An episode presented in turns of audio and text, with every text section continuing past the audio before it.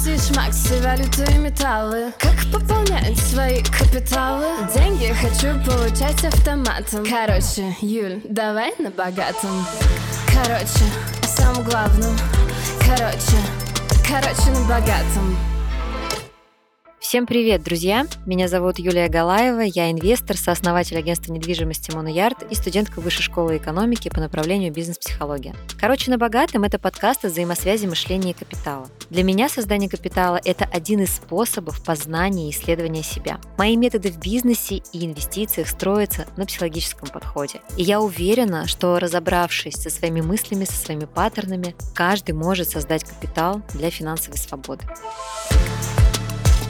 Короче, на богатом.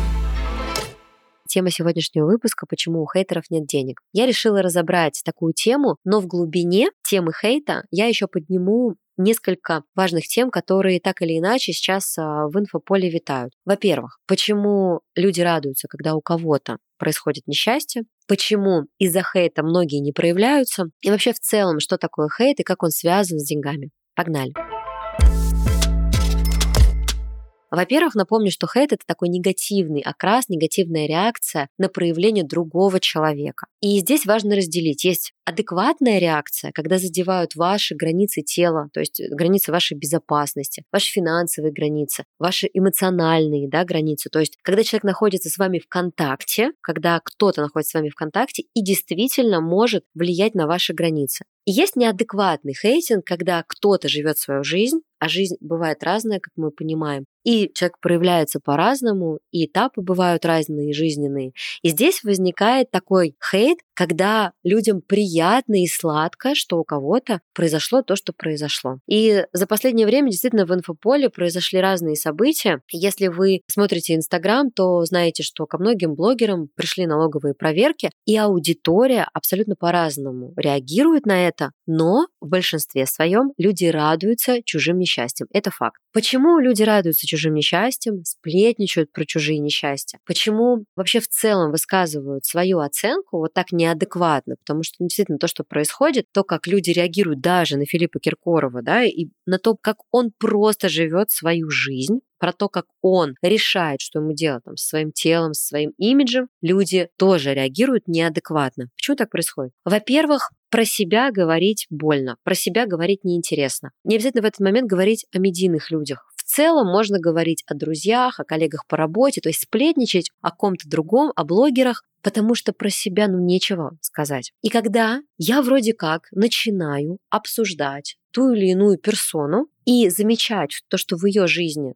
тоже есть какие-то негативные события, я вроде бы становлюсь не таким уж и плохим, не таким уж и неинтересным. И на этом фоне я могу продолжать жить ту жизнь, которую я живу. Убедил себя, что вот это значит дурак, вот так проявляется. Вот этот негодяй. Богатство всегда происходит через какую-то нечестность. И вроде бы как сразу становится спокойнее за свою жизнь, за свой образ жизни, за свои решения и за свою ответственность, которой, как правило, у хейтеров нет. Это первое.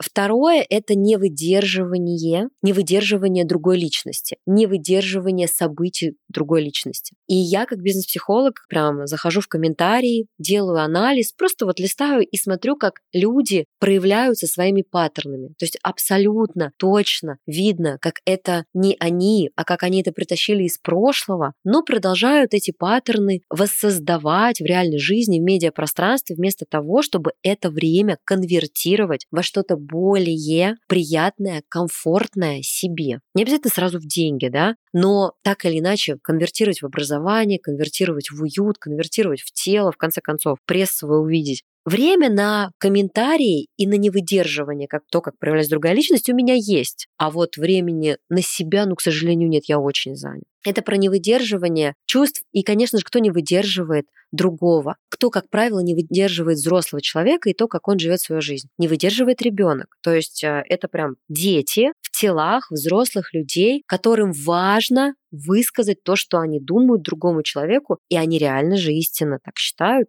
что это как-то повлияет на жизнь другого человека. Вот сейчас они выскажутся, и этот человек перестанет проявляться, перестанет существовать. Они реально в это верят. Почему? Потому что на них это влияет. Они не просто так думают, они взаимодействуют бессознательно через стыд. То есть я пристыжу для того, чтобы остановить его, потому что это стыдно. Таким образом, значит, стыд действует на меня самого. Значит, меня так легко пристыдить. И отсюда вытекает третье. Почему многие боятся у нас проявляться? Потому что сразу считывают, что пространство их захейтит. И действительно, процент хейтеров всегда есть. Это процент, который показывает, что с тобой все нормально, ты разный. Ты живешь свою жизнь, и ты действительно не доллар, чтобы всем нравится. Да? Не пятитысячная купюра с надписью Хабаровск. Но есть процент людей, который не проявляется, потому что очень боится стыда, потому что его очень много внутри. И они просто не проявляются, они просто подавляют стыд. А есть тот же процент людей, которые как раз-таки занимаются хейтом, которых также еще больше стыда. Там супер тугой такой, знаете, томный стыд. И поэтому они взаимодействуют с другими через стыд. Я тебя пристыжу, мне будет не так стыдно жить свою жизнь, мне будет не так стыдно где-то проявляться, мне будет, в принципе, не так стыдно жить. Потому что, когда человек в стыде, ему, в принципе, стыдно жить.